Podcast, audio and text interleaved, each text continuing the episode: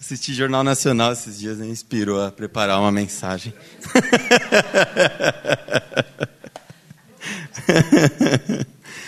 ai, ai. Essa música a gente ia tocar, mas não deu tempo de, de tocar com a banda. Mas é, é uma música de um amigo meu e eu pensei nela exatamente quando eu li o texto que a gente vai estudar hoje. E, na verdade é um versículo, né? nem um texto. Mas o fato é que quando a gente assiste a TV ou lê um jornal, a, a sensação é que a gente está sem saída, né? É, como diz a música aí, a gente vende alma por qualquer gorjeta para comer do pão que o diabo amassou, né? É, quando a gente escuta sobre a política, quando a gente escuta sobre a economia, a crise, quando a gente abre o Facebook e vê o que os nossos amigos postam, quando a gente é, troca ideia por aí, por qualquer motivo, e, e, e as pessoas parece que falta tão pouco para elas se matarem, parece que falta tão pouco para a gente sair do controle, parece que falta tão pouco para a gente virar um caos, se, se é que a gente já não é um caos. E ao mesmo tempo eu acho muito engraçado que a gente, não sei se você percebe isso, mas eu percebo muito que parece que tem um monte de messias por aí. O que mais tem é texto de Messias no Facebook, por exemplo. O cara sabe de tudo. Eu não sei porque a gente está tão mal com tanta gente que sabe tanto. Tanta gente que é esperta, que, é, que sabe como fazer a política funcionar, que sabe como fazer a crise acabar, que sabe como fazer com que o homem não seja violento, que sabe como fazer como a gente conviva bem. Esses dias eu estava conversando com um amigo e eu. É, esse amigo, ele, um, tempo atrás, ele fez uma, um cateterismo. E aí se toma aquela sedação que é bem levinha, mas você fica meio grog, né? Uma sensação boa, assim. E esses dias eu, eu, eu tomei essa sedação também por um outro motivo. E aí a gente estava trocando ideia, falando, meu, olha, se a gente passasse com aqueles aviões que passam em fazenda, jogando fertilizante, jogando isso daí para todo mundo, acho que o mundo seria um lugar melhor. todo mundo meio bobão, né? É, mas o fato é que até isso a gente acha que resolveria. A gente acha que, que é fácil resolver as coisas, que é só votar direito em 2018 que é só você fazer assim, assado com economia, não sou economista, não entendo, mas eu ouço muita gente falando, não, é, sobe, baixa juros, faz isso, faz aquilo, e a gente vai resolver os problemas, a gente vai viver feliz. Ou, assim, sendo bem específico, né? Putz, se eu ganhasse na loteria. Aí é aquela frase, né? É, se dinheiro não serve para te deixar feliz, pelo menos eu vou sofrer em Paris. Mas a gente acha que é possível resolver todas as coisas e que o mundo anda mal das pernas porque alguém está fazendo alguma coisa por aí. Tem nada a ver comigo. Não tem nada a ver, eu não tenho culpa nisso. É porque esses políticos, é porque essas empresas aí que mandam a gente embora no, no, no menor anúncio de crise. E a gente acha que é, é possível de, de resolver. Eu quero ler um texto que está em. Você pode abrir aí, está em João, Evangelho de João capítulo 16, versículo 33. Evangelho de João, capítulo 16, versículo 33.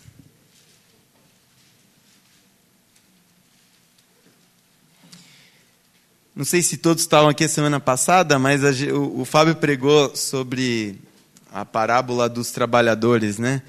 E ele fez uma comparação com aquela, com aquela série é, Stranger Things, e que você tem um mundo invertido e tal. O reino realmente é um lugar de inversão, assim. É, tudo que a gente coloca como solução parece que o reino fala assim, meu, esquece, é o contrário. E, e, esse texto tem muito a ver com isso e vai ter um pouco a ver com a pregação da semana passada também. Então, João, é, Evangelho de João, capítulo 16, versículo 33. Eu vos disse tais coisas para terdes paz em mim. No mundo terei tribulações, mas tende coragem, eu venci o mundo. Alguém pode orar para a gente, antes de, de começar a fala, por favor?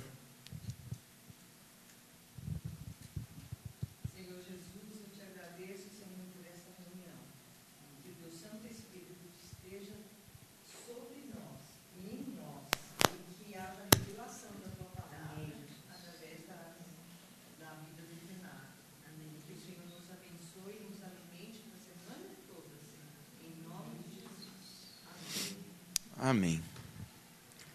O fato é que a gente quer soluções, né? O fato é que a gente quer um Messias e, se possível, que esse Messias trabalhe a partir da minha vontade. Esse é o, é o mesmo que seja inconsciente, é um fato que a gente está expresso. Todo ser humano tem essa tentação ou essa vontade. É, mas também o, o, eu tenho uma má notícia para essa para esse tipo de pensamento. Pelo que a gente leu aqui, e se você ler o Evangelho de João, os outros evangelhos, você vai chegar a uma conclusão: não vai melhorar. A coisa vai ficar pior se bobear. Não vai melhorar. O texto fala: é, no mundo vocês terão aflição. É importante que a gente defina muito bem as coisas quando a gente fala essa palavra mundo, tem uma conotação de, de, de coisa ruim. E é, seria até um pouco incoerente o autor do texto aí escreveu no, 3, no capítulo 3, versículo 16, que Deus amou o mundo. Caramba, então, como é que no mundo essa coisa ruim a gente não vai ter aflição? A, a palavra no original quer dizer não necessariamente mundo. Ela, na verdade, a, a tradução mais é, literal seria universo, seria todas as coisas. E o uso na época, talvez mais comum, é, sistema, ou ordem, ou gerenciamento.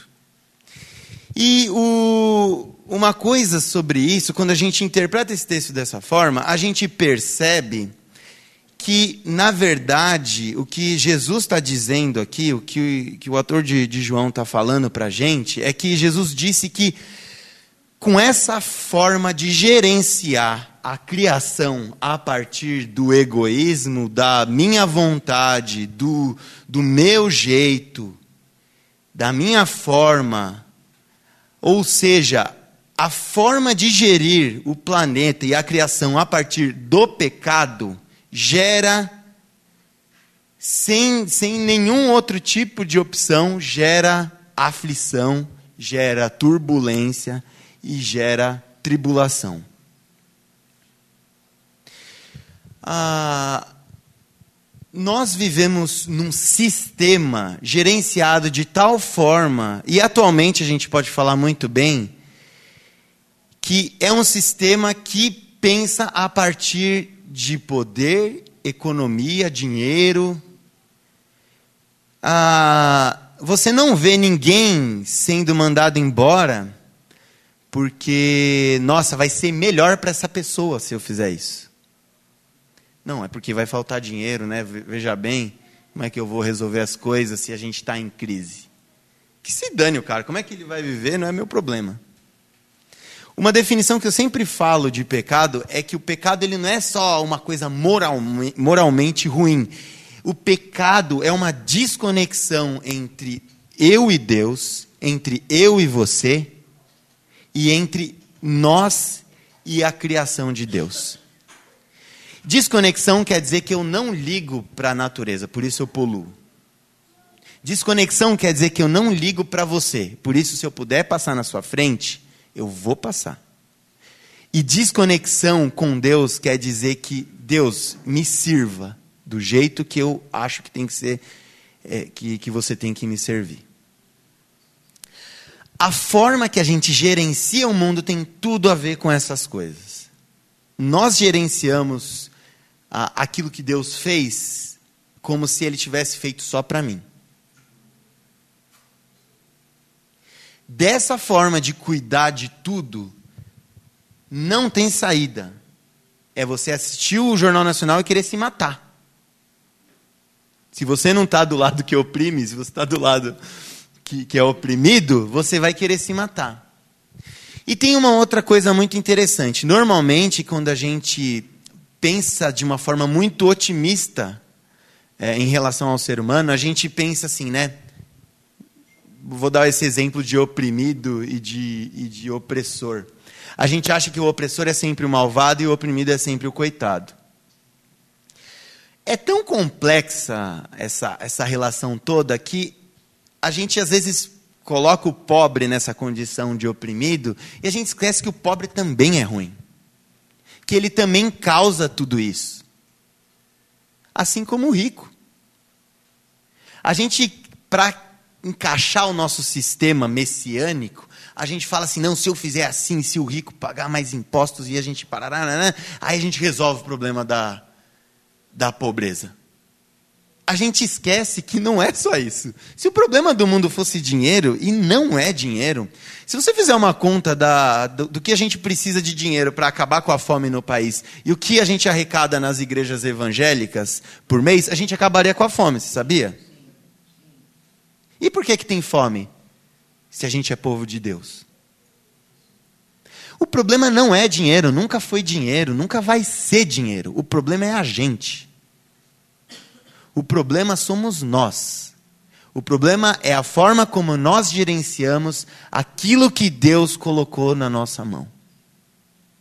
Esse é o problema desde Adão, e esse vai continuar sendo o problema enquanto nós estivermos aqui nessa condição de pecado. Não vai melhorar.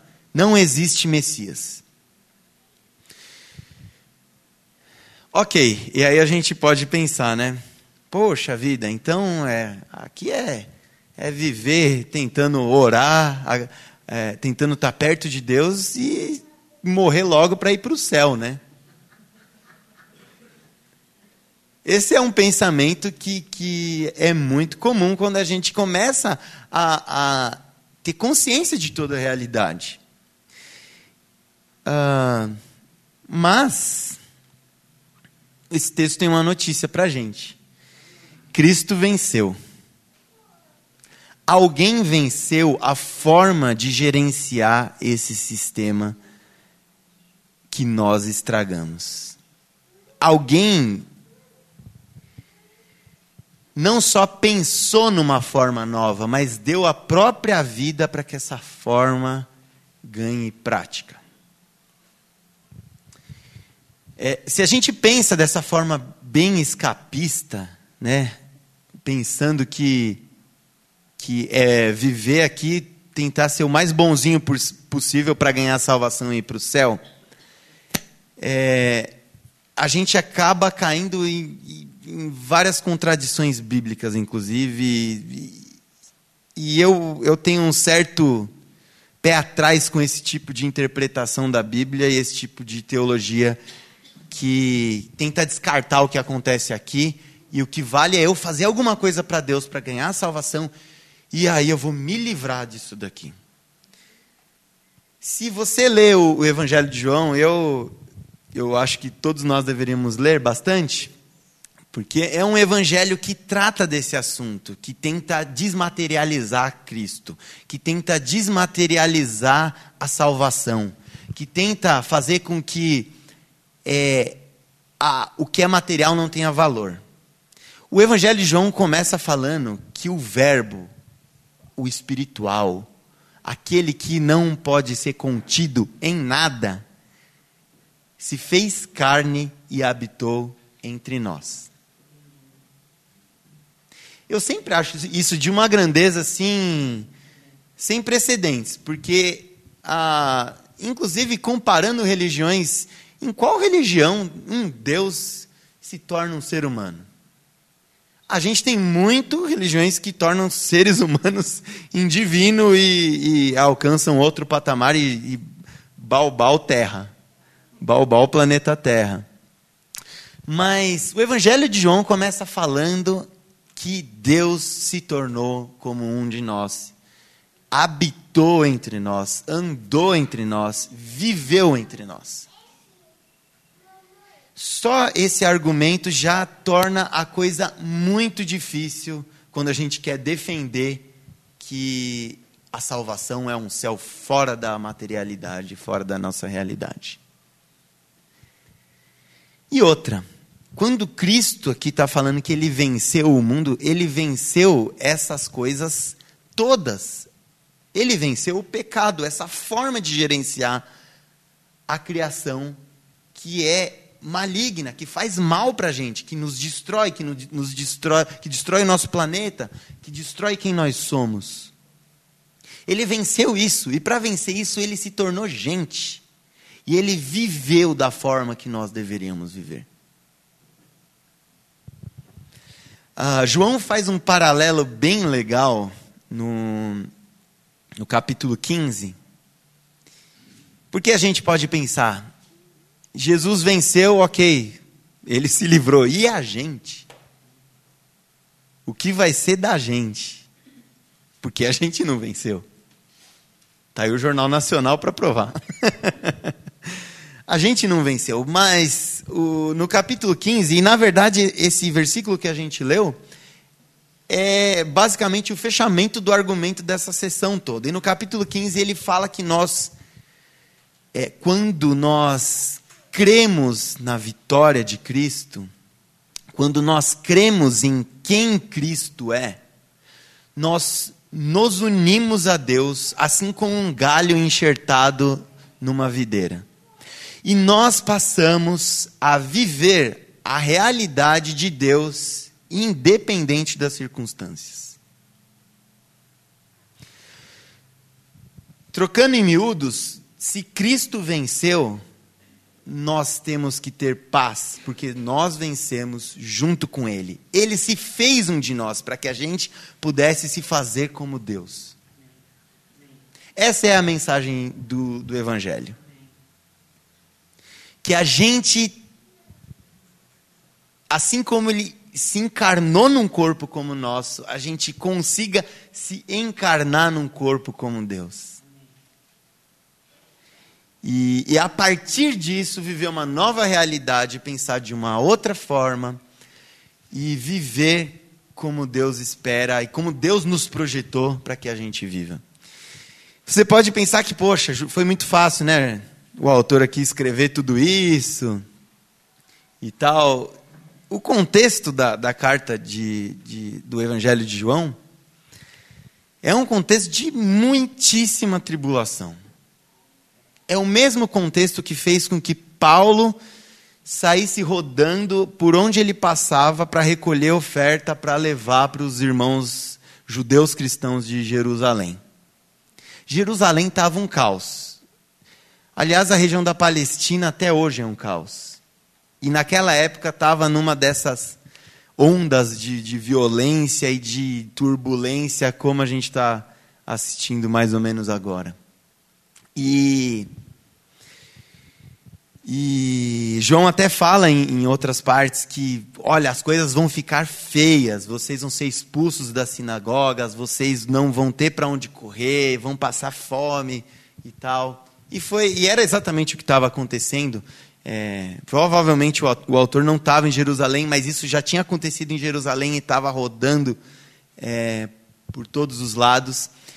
E, e, a partir daí, inclusive, que a gente tem a distinção de cristãos e de judeus, porque até aí era, é, o cristianismo era, um, era um, uma espécie de partido judaico, ou uma, uma seita judaica, né? Um, uma ala do judaísmo. E a partir daí, a coisa fica tão feia, os, os judeus começam a ser perseguidos ah, pelo Império Romano, e aí os, os cristãos acabam sendo perseguidos pelos judeus e pelo Império Romano e a coisa fica feíssima. Quando a gente lê esse texto pensando nessa situação, a gente tem uma ideia do que o mundo pode se tornar. Nós aqui no Brasil vivemos, independente da crise e tudo mais, até que uma situação, e nós aqui especificamente, uma situação muito agradável perto do que esses caras estão vivendo. Muitíssimo agradável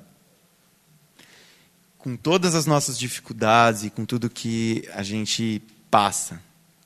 Mas quando a gente olha para a nossa realidade, é, é inevitável pensar que nós vamos sofrer muito. E que nós sofremos muito, mesmo vivendo de forma muito agradável e que o sofrimento faz parte dessa realidade aqui. Mas, como eu disse, alguém venceu esse sistema. E aí, como é que a gente foge dessa interpretação bíblica escapista que quer colocar a gente num céu imaterial? Como Cristo venceu esse sistema? Essa, essa é a pergunta para entender como a gente, se a gente está em Cristo, o que a gente deve viver para que a gente vença como Cristo de fato na nossa realidade. Como eu falei, não vai melhorar, as dificuldades vão acontecer. Mas a gente tem em Cristo um modelo de como a gente deve viver. Um pouco antes desse texto que a gente leu, ah, o autor diz de que Cristo fala que ele vai para, para Deus, mas ele vai deixar conosco o Espírito Santo. A ordem desse negócio não é que a gente vence o sistema a partir de nós. A partir de nós é turbulência, sofrimento, aflição, tribulação e tudo de ruim que pode acontecer. Mas, quando nós vivemos a partir da realidade de Deus, pelo Espírito Santo, as coisas começam a ser mudadas de dentro para fora. E essa realidade do reino de Deus, do governo de Deus, e não do nosso governo, começa a tomar forma nas nossas atitudes. Se a gente lê os evangelhos e busca entender o que Jesus fez, ele não chegou para a mulher adúltera e falou assim: Olha, vão te apedrejar mesmo, querida. Eu não tenho muito o que fazer, mas você vai para o céu. Ele não fala isso. Quando num casamento falta vinho, e provavelmente era um casamento de gente pobre, e falta vinho, porque faltar vinho era uma vergonha, então isso não aconteceria num casamento de gente com mais dinheiro. Jesus se compadece, e, e João até dá uma exagerada, ele fala que Jesus ele transforma 78 litros de água em vinho. Ele não chega e fala assim: esquece isso daí, o que vale é o céu, companheira. Esquece a sua festa, isso aí é, é passageiro. Ele não fala isso. Quando a mulher samaritana está lá desesperada, porque ela não sabe mais para onde correr, já está no quinto casamento, já, já não sabe mais onde ela tem que adorar, se é no templo de Jerusalém, se é em Samaria. Jesus não chega e fala assim: minha filha, esquece, você vai morrer e vai para o céu. Percebe como se torna ridícula a aplicação de uma, de uma teologia que não tem nada de material e que não tem nada a ver com, com os nossos problemas? A gente não consegue ver Jesus vivendo essa teologia.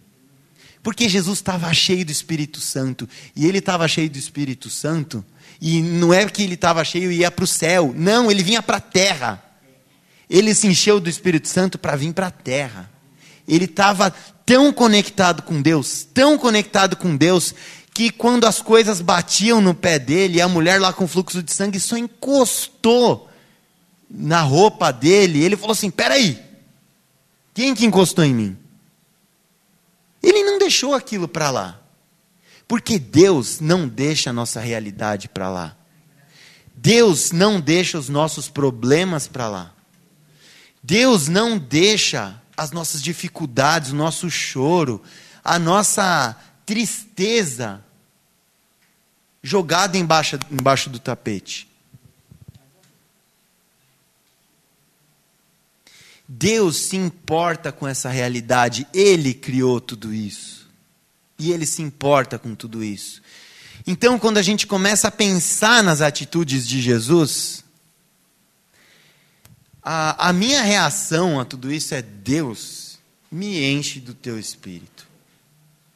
Não para que eu possa levitar como se fosse um anjo, mas para que eu consiga enxergar as, as realidades que estão em volta, em volta de mim e consiga dar uma resposta digna de alguém que recebeu o Espírito Santo a essas realidades. Não é um convite a uma fuga, a um escape, mas é um convite à ação e um convite a prestar atenção naquilo que você vive. E como eu disse, não é porque você fazendo isso vai conseguir ir para o céu, de nuvenzinha e anjozinho tocando harpa. Não, é porque você vai para o céu, você começa a viver o céu aqui. É porque você recebeu de Deus o Espírito Santo, é que você começa a viver como se Deus fosse o governante e como se Deus colocasse ordem na realidade e não os nossos messiazinhos da, das nossas eleições, da nossa economia, da nossa filosofia. Não é um convite a achar que nada que vale a pena, muito pelo contrário é um convite a se importar com as nossas situações, com as nossas tristezas, com as tristezas dos outros, com as dificuldades dos outros. Igreja não é um lugar de você, como em alguns lugares a gente vê, o cara está conduzindo o louvor e fala: agora feche os olhos e esquece do irmão que está do seu lado. Não! É, igreja é lugar para você abrir os olhos e perceber o irmão que está do seu lado. Não é para você virar para o seu irmão e falar glória a Deus. Mas, irmão, o que você está precisando? Como a gente pode adorar Deus junto? Como a gente pode viver Deus de uma outra forma que não seja a partir dos meus planos? Como a gente busca a vontade de Deus juntos? Como a gente busca mudar a nossa realidade a partir da mudança que Deus operou em nós. Diante disso daqui, eu não tenho outra resposta para Deus que não seja Deus. Me faz viver a salvação. Me salva e me faz viver o teu governo aqui onde eu estou. Isso não vai fazer você sofrer menos. Talvez faça você sofrer menos, mas isso não vai fazer com que o sofrimento seja resolvido ou com que ele acabe. Mas, como o começo do versículo diz, e, e Jesus falou tantas coisas antes disso daqui para chegar nessa conclusão. Eu vos disse todas essas coisas para que vocês tenham paz em mim é em Deus e não numa ideologia messiânica, por mais bonita que ela seja. Não é paz numa eleição, não é paz no emprego novo, não é paz num bilhete de loteria. Entende a diferença? Não que essas coisas não tenham valor, mas é que elas ganham outro valor quando a gente está cheio do Espírito Santo.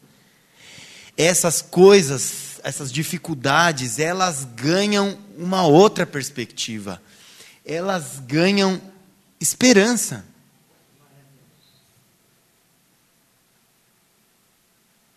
Elas ganham valor. O sofrimento do outro tem valor, não é um simples deixa para lá. Você vai para o céu.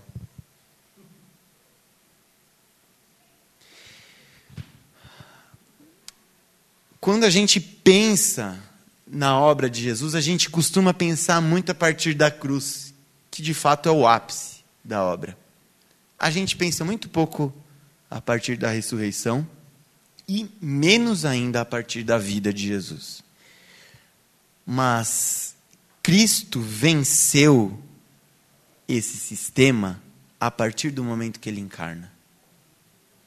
Talvez até antes, quando ele olha para o Pai e diz, como Ariovaldo fala né, na conversa da Trindade, antes da criação: Eu vou pagar o preço que eles deveriam pagar. Eu vou encarnar. E a partir daí que ele vence.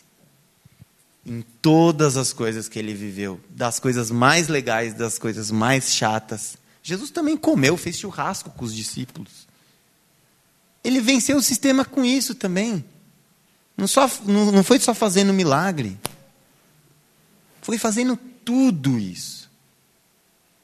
Foi chegando para um grupo de pescadores e falando: vem comigo. A gente pode fazer coisas mais legais do que pescar um peixe.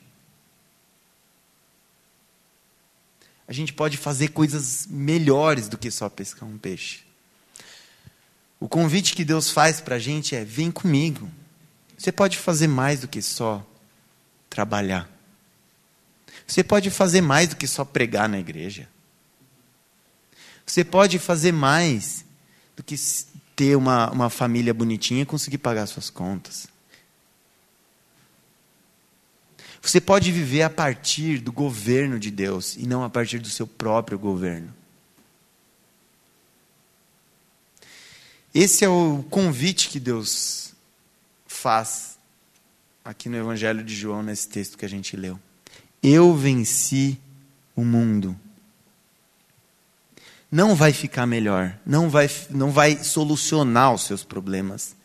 Vai ter sofrimento, vai continuar tendo tristeza, mas a tristeza ganha esperança.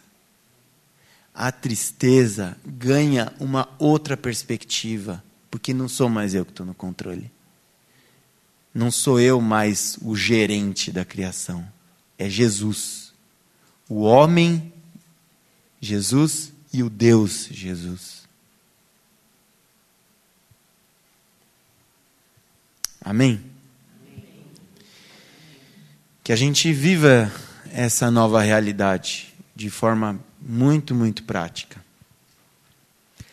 Que isso não seja só uma teoria bem bonitinha, bem acabadinha, bem feitinha, bem filosofada, e que seja um outro messianismo qualquer mas que seja um messianismo que venha a partir do único Messias. Que foi o único que entregou tudo que ele era para se tornar um de nós. Amém?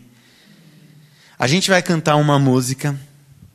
Hoje o louvor foi meio invertido. A parte mais tristinha foi no começo. E agora a gente vai cantar uma música que reflete toda essa esperança, que reflete todo esse cuidado de Deus e que fala como Deus vai tratar e como Deus nos trata a partir do momento que a gente aceita o governo dele. Amém? E depois a gente ora e acaba.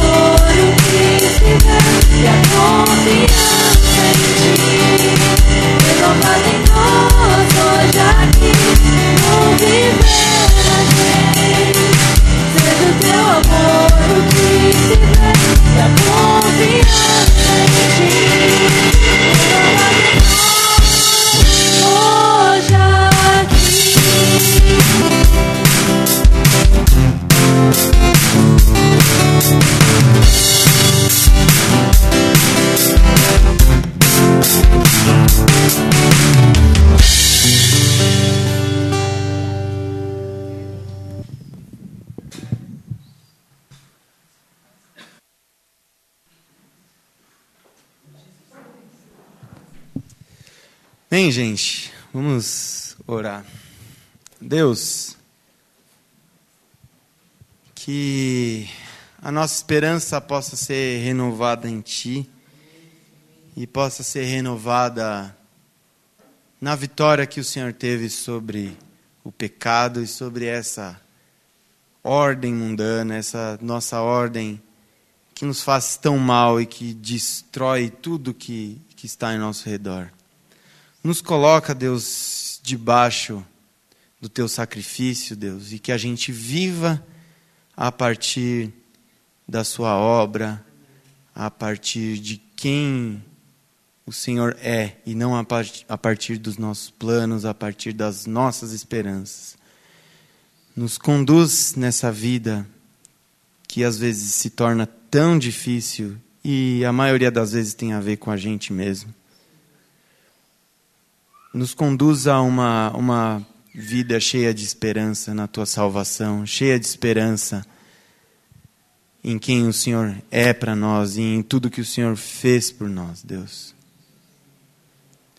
Que a gente seja assim abençoado pelo Senhor durante a nossa semana. Em nome de Jesus que eu peço e, e em nome de Jesus que eu te agradeço pelo que o Senhor fez por nós. Em nome de Jesus. Amém.